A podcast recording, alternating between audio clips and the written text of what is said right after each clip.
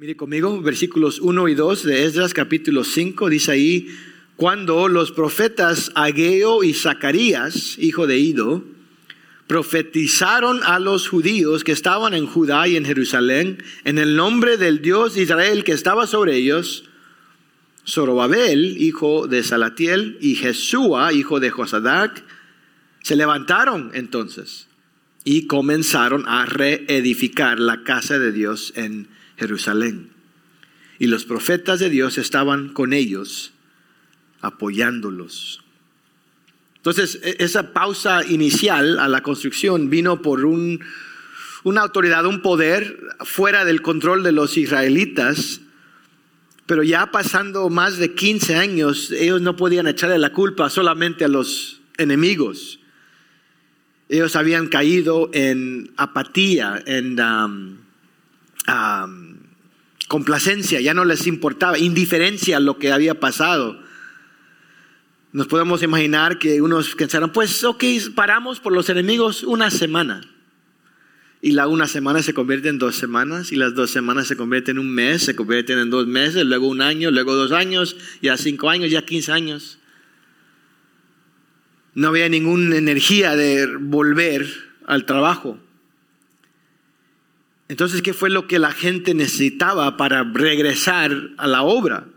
Necesitaban oír la palabra de Dios.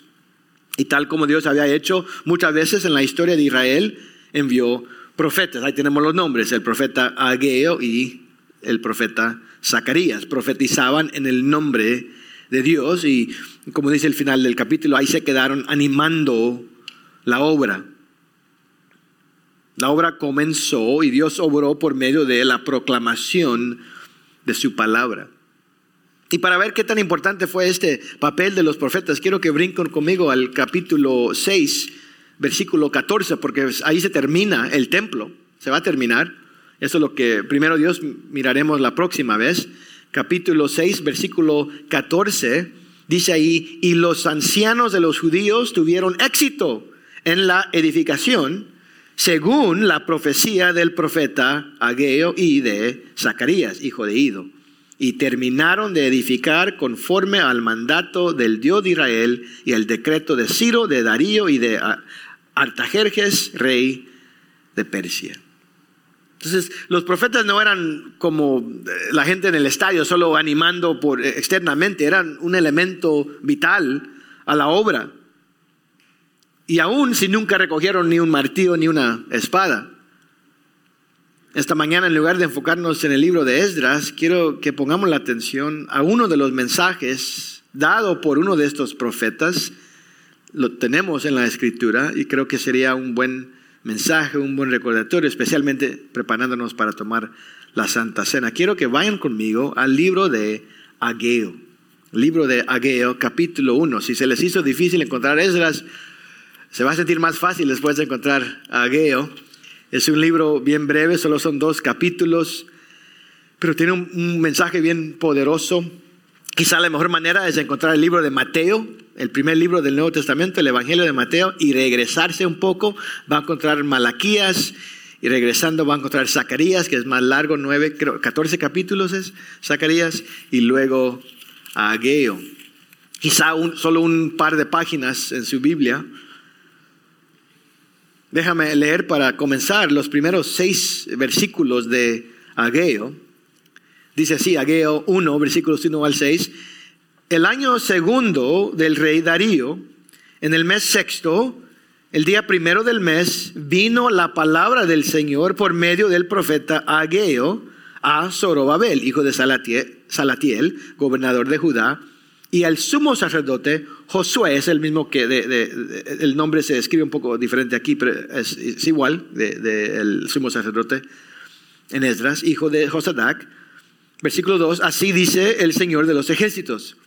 Este pueblo dice, no ha llegado el tiempo, el tiempo de que la casa del Señor sea reedificada.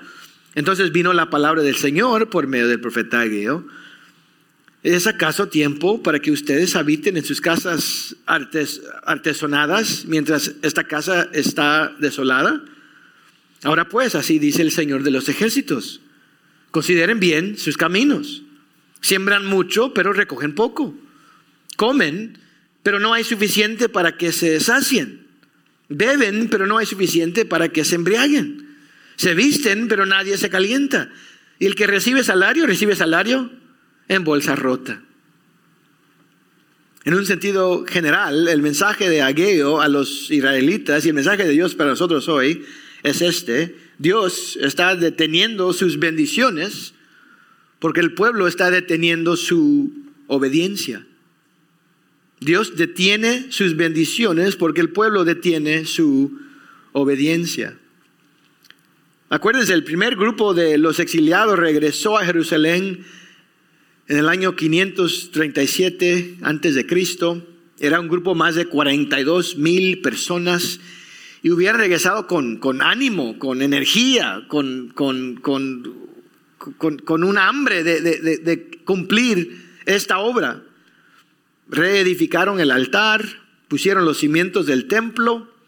Al final de ese capítulo 3, la gente mayormente está emocionada. Están emocionados no solo porque se va a edificar un edificio, están emocionados porque eso significa de que va a regresar la bendición de Dios al pueblo de Él. Van a reedificar, van a, vamos a, es, una emoción tanto espiritual o religiosa como político. Dios va a bendecir la nación. Estamos reedificando no solo un edificio, sino toda la nación. Pero no tomó mucho tiempo para que esa energía se acabara.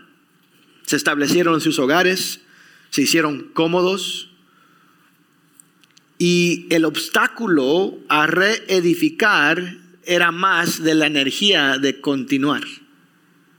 ¿Entendemos eso? Eh, eh, los obstáculos eh, para ellos eran mucho más que la energía que ellos tenían para seguir adelante. No es que estaban contra de edificar un templo. Si, si harían una votación, ¿quién quiere el templo? Ganaría. Unánimo sería. Todo por eso regresaron. Pero ellos mismos ya no querían ser los que iban a hacer el trabajo. Para ellos los obstáculos a reedificarlos ellos mismos era mucho más que la energía que ellos ya tenían, ya no les daba la gana. Entonces, como ya les he dicho, por más de 15 años paró la obra. Mire conmigo una vez más, a versículo 2 del, del primer capítulo de Ageo, dice, así dice el Señor de los ejércitos, este pueblo dice, no ha llegado el tiempo el tiempo de que la casa del Señor sea reedificada. Otra vez, no están contra reedificar este templo, pero ahorita no es el tiempo correcto. No, está bien, no está, no está bien el clima quizá, no está bien la cosa política. No, es la buena hora de, invertir energía y esfuerzo. Quizá un día va a estar bien, ya vamos a poder hacerlo bien, pero ahorita no, no ha venido el, tiempo correcto de hacerlo. Otro día, mañana quizá. ¿Y cómo responde Dios a esa mentalidad? Mire versículo 4. Dios responde con una pregunta. Versículo 4, ¿es acaso tiempo para que ustedes habiten en sus casas artesonadas mientras esta casa está desolada? Esa es la pregunta de Dios. Como que si Dios está diciendo, déjame aclarar lo que están diciendo ustedes. Entonces, déjame entender. Ustedes pueden, es, es el tiempo de obrar en sus propias casas. Ustedes pueden adornar sus casas con madera o con lo que sea, pero ahorita no es el tiempo de esforzarse para trabajar en mi casa. Así es. El tiempo no ha llegado para reedificar la casa del Señor, pero sí es el tiempo de reedificar sus propias casas, ¿no? Y con esa pregunta Dios está tocando qué tan ridículo es esa mentalidad del, del pueblo. Y para hacer más claro la locura de su pensamiento, mire versículos 5 y 6, le dice, consideren bien sus caminos, siembran mucho pero recogen poco. Comen, pero no hay suficiente para que se sacien. Beben, pero no hay suficiente para que se embriaguen. Se visten, pero nadie se calienta. Y el que recibe salario, recibe salario en bolsa rota, es decir, las monedas se caen, se pierden. ¿Cómo les va la vida? ¿Dónde están todas las bendiciones que ustedes esperaban cuando regresaron de Persia? ¿Le está sirviendo bien? ¿Están, están gozando la vida aquí? Otra vez el mensaje es sencillo. Dios detiene sus bendiciones porque ellos han detenido su obediencia. Les ha importado más sus hogares, sus propias vidas, que hacer lo que Dios les ha llamado a hacer. Es una amonestación dura, pero también para nosotros sirve como una un, ánimo a examinarnos, especialmente cuando venimos a la mesa del Señor. Pablo dijo a los corintios, examínense a ustedes mismos. Venir a la mesa del Señor es venir a examinar nuestras vidas y queremos lo mejor que podemos ser honestos. ¿Qué tanto hemos invertido, qué tanto tiempo, qué tanta energía hemos puesto en las cosas que Dios nos ha llamado a hacer. ¿Y cómo se compara esa energía con la energía que metemos en otras cosas? Yo ni tengo en la mente cosas pecaminosas. De lo que sé, no era pecado los israelitas reedificar sus casas. Pero el problema es que se invirtieron más en eso que en las cosas de Dios. Ya no estaban invirtiéndose en el llamado más grande y más claro que Dios les había dado. ¿Cuáles son esas cosas que Dios le ha llamado a usted y a mí a hacer? Una manera que nos ayuda a contestar esa pregunta sería para nosotros que somos miembros, el pacto de membresía. No hay ninguna autoridad, no hay ningún poder especial en ese documento, pero creemos que es una representación fiel a la verdad de la Biblia, en, qué significa seguir a Cristo. Eh, ese pacto tiene siete áreas y si uno sirve a Cristo, es decir, estas áreas me importan a mí. Tenemos la adoración corporal, la, santidad personal, la mayordomía, el evangelismo, la oración, el cuidado mutuo y la unidad de la iglesia. Nosotros quienes somos miembros hemos dicho que esas son áreas importantes a nosotros. Ninguno puede legítimamente decir, pues yo sigo a Cristo, pero no me importa congregarse con su pueblo. No me importa seguir la santidad personal. No, quiero dar mis recursos a las causas de Dios. No quiero hablar de las cosas de Dios a otros. No quiero orar para la obra. No quiero cuidar a otros en la iglesia. No quiero obrar para la unidad de la iglesia. No tiene sentido alguien decir que siga a Cristo y luego no importarse de esas cosas. Hay maneras en que usted ha negado las cosas mayores de Dios porque se ha enfocado mucho en unas cosas secundarias, aun si esas cosas secundarias son legítimas. Si alguien le preguntaría a nuestros ancianos, ¿cómo se mira un miembro ideal? ¿Cómo, lo, cómo creen que lo vamos a contestar? ¿Nos importa qué tanto dinero gana esa persona? ¿Nos importa qué tan alto nivel han llegado en su compañía? ¿Nos importa qué tan bonito se miran el domingo? ¿Cómo se mira un miembro ideal? Pues va a asistir regularmente, va a conectar con otros los domingos en la mañana y a, son parte de una clase, vienen a las juntas de los miembros, vienen a las juntas de oración, buscan honrar a Dios en, cuerpo y en espíritu, buscan amar su, su cónyuge, buscan amar con sacrificio a su familia, oran regularmente por la iglesia, están buscando y están entrando en esas oportunidades de hablar a otros acerca de Jesús. Están invirtiendo tiempo, energía, recursos para ayudar a otros en la iglesia. Están tratando de ser fiel en su lectura de la Biblia, en, ser parte de un grupo, sea grupo familiar, conectando con otros. Están sirviendo de alguna manera, manera a otros. Y los que no están haciendo, por lo menos deben tener una razón legítima por no hacerlo. todos tenemos diferentes habilidades, diferentes capacitaciones, capacidades, capacidades Todos tenemos diferentes horarios. Y entendemos de que no todos podemos hacer todo, pero todos debemos estar deseando crecer en estas áreas y por lo menos queriendo hacer algo, aunque, aunque no podamos. ¿Qué pensarían de alguien que diría, pues iba a ir a la iglesia, pero fíjese, este restaurante ahí cerquita tiene un buffet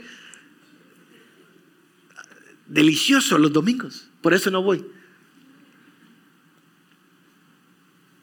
Nos reímos porque entendemos la, la locura. Está bien alguien que diga, pues no tengo mucho tiempo de leer ni de orar. Pero en las últimas dos semanas ya vio cinco o seis partidos, dos temporadas de, una, de un programa de tele en la noche. Son ejemplos, son ejemplos solamente y tal vez un poco extremos. No quiero dar muchos más porque no quiero que se sienta que le estoy atacando personalmente, pero yo mismo me puedo atacar. Yo amo a mi esposa, yo amo a mis hijos. Gozo pasar tiempo con ellos, salir a comer, ver una película, verles jugar un deporte. Gozo sentarme con mi niñita, leerle un libro, ni sea un libro cristiano, un libro de gozar, un libro de niños. Pero es posible para mí darle, poner, dar una prioridad a mi familia, aún, en una manera saludable o, sana, pero que puede servir que me cause a no meterme en las cosas que Dios me ha llamado a hacer para el bienestar de la iglesia. Sí, es posible. Mi familia puede ser para mí un ídolo.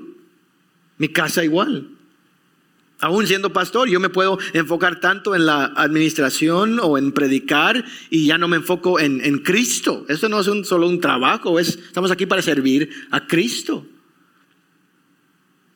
A veces tengo que decir, no, no, les amo, tengo que ir, voy a hacer tal y tal cosa para administrar el nombre de Jesús. Entonces es posible para ustedes estar tan enfocados en sus familias o en sus hogares o en sus trabajos, en cualquier otra cosa, que usted deja las cosas mejores, las cosas que sirven para edificar y fortalecer nuestra iglesia como, como familia? Por supuesto, es posible. Y así es como una persona puede terminar diciendo, oh, pues hoy no voy a la iglesia porque estoy muy cansado. Trabajé mucho esta semana, mi, vida está llena de, estoy tan, tan ocupado, necesito pausar la iglesia por un momento para recuperar mis fuerzas. Uno puede poner su alarma el, el lunes en la mañana, pero la apaga el domingo. Uno puede asegurarse, tengo que hacer lo que el jefe del trabajo me dice, pero no le importa ya lo que dice el, el rey de reyes. Uno se emociona porque el, tiempo, el partido fue a tiempo extra. Pero, se, pero, pero cuando la iglesia termina, es el primero que se quiere salir de ahí. Un pastor una vez dijo, el que no diga amén dice, ay, me dolió ese. Es difícil, ouch,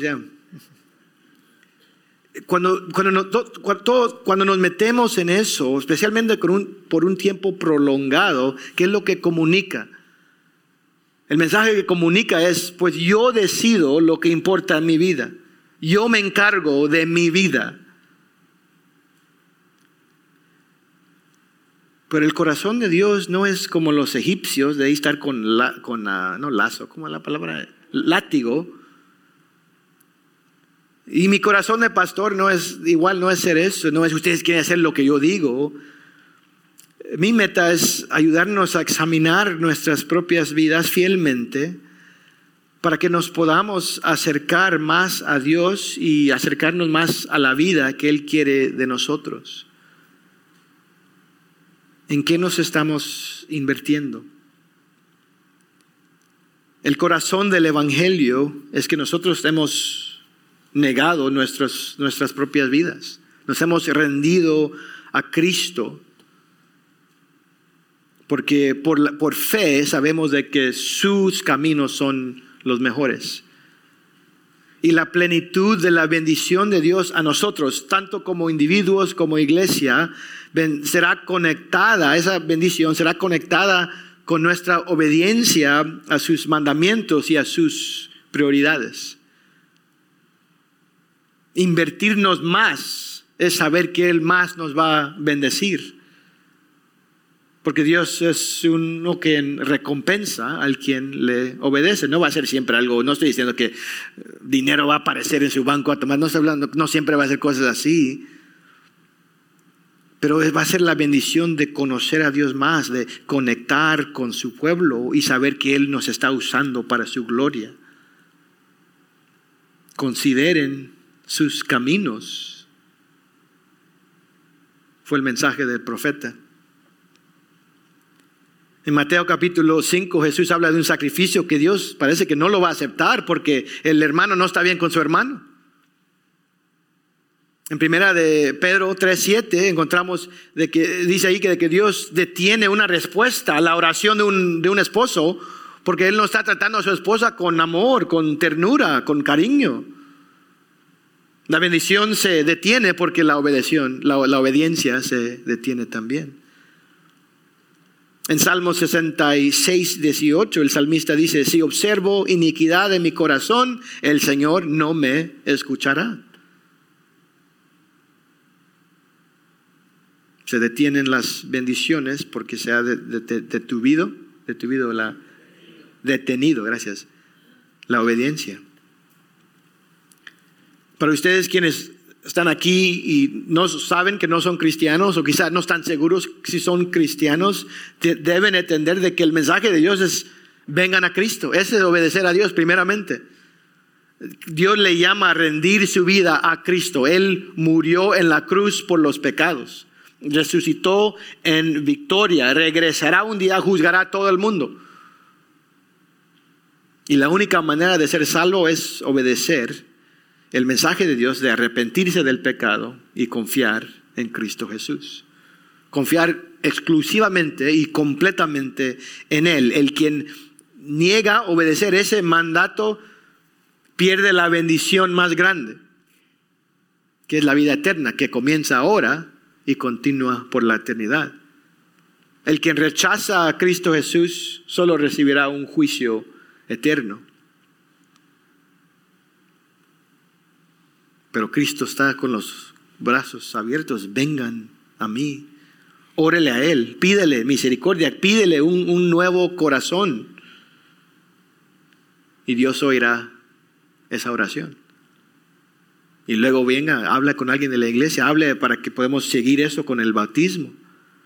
Para nosotros quienes ya conocemos a Cristo, debemos pensar, examinar nuestros corazones. No hay un paso de obediencia que podemos tomar hoy para la gloria de Dios, para la, para, para la, la, fuerza y la salud de la iglesia.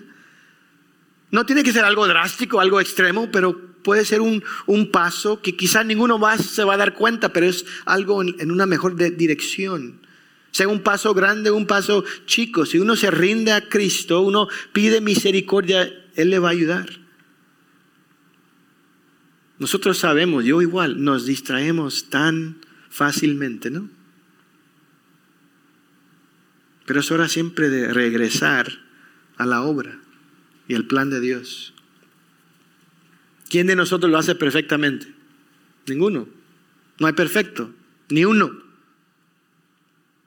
Pero sabemos que Cristo fue perfecto en nuestro lugar y por su gracia podemos seguir tomando pasos en, la dirección correcta y lo hacemos con la confianza de que Él nos guarda hasta el fin. Tal como Israel pudo terminar, construir, reedificar ese templo, Cristo sabemos terminará esa obra que Él comenzó en nosotros. La salvación nos ha, nos ha venido por el Espíritu de Dios, por medio de la palabra de Dios, y por ese mismo Espíritu y por medio de esa misma palabra, nosotros seremos santificados y glorificados para siempre. Amén. Oremos.